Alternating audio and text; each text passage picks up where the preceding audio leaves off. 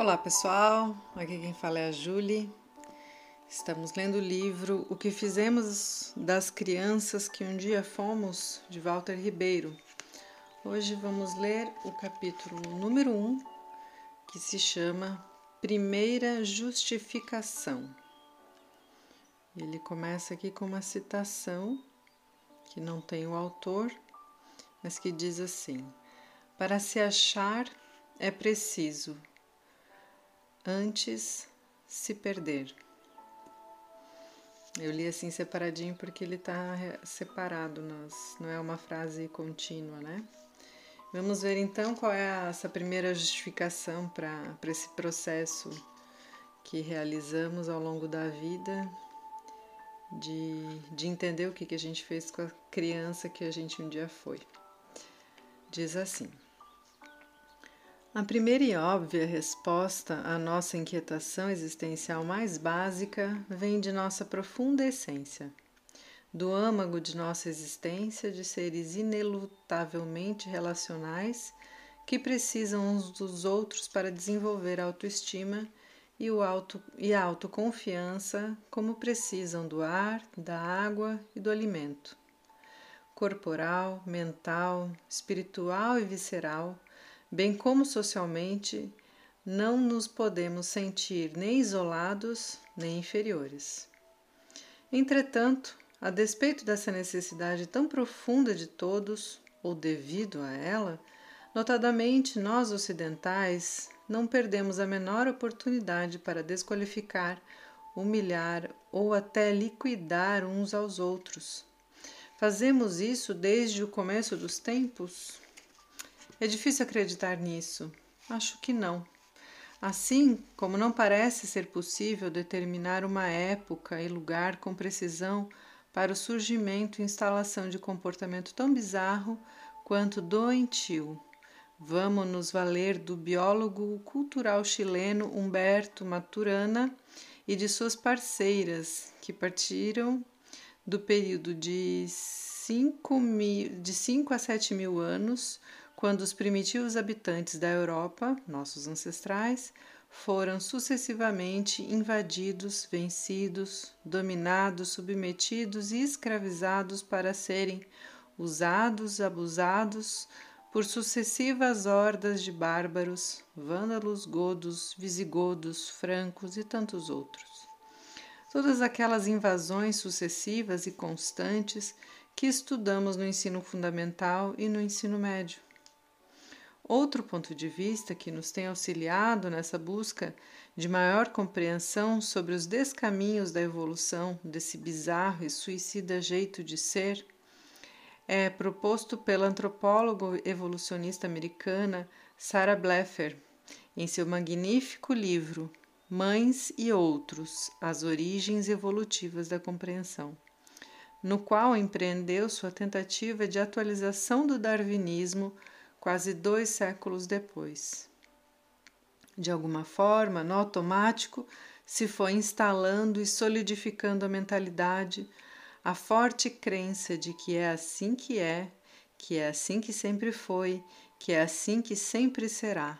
Logo, não adianta, não adianta. O peixe não sabe que a água existe.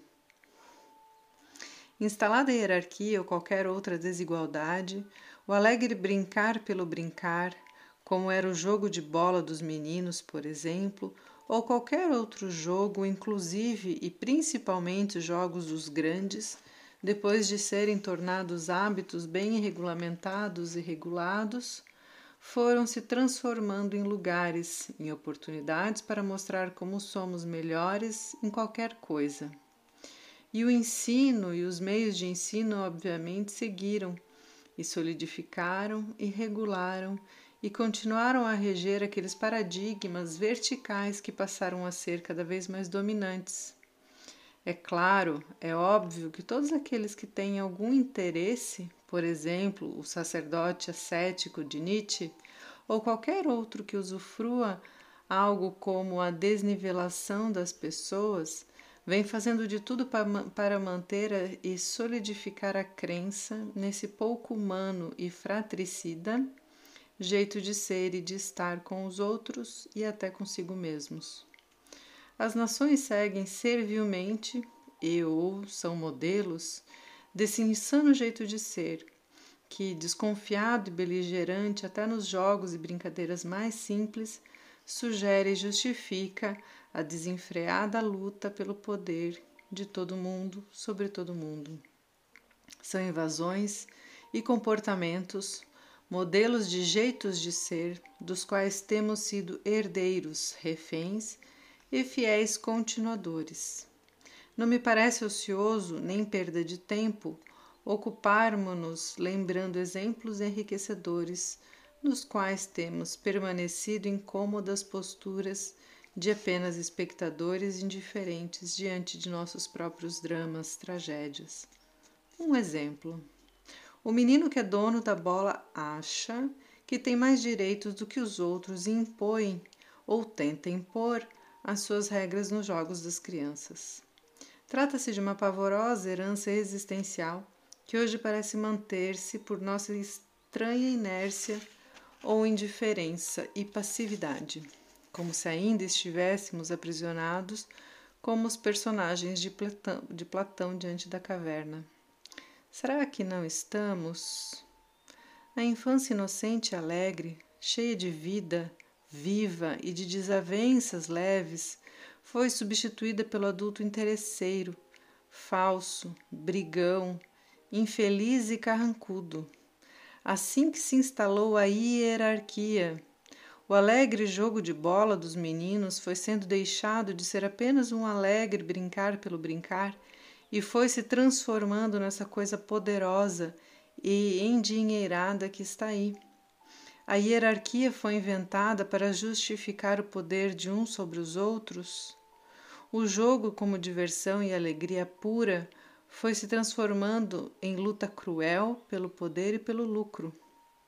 Parece uma velhíssima orquestração para utilizar interessantemente a natural e rica diferença entre as pessoas e as culturas, para estabelecer, garantir, justificar uma relação hierárquica e de exploração entre elas.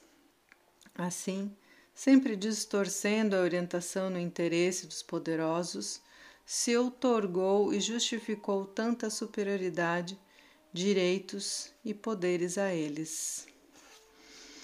E assim ele finaliza essa primeira justificação, né, para termos sido adulterados, né, e me parece que ele traz uh, como primeira justificação, né, esse termo que ele usa, a hierarquia que se instala na nossa sociedade a partir de um jogo de, de poder, né? Eu, eu sei mais do que você, eu tenho mais do que você, eu vou mandar em você.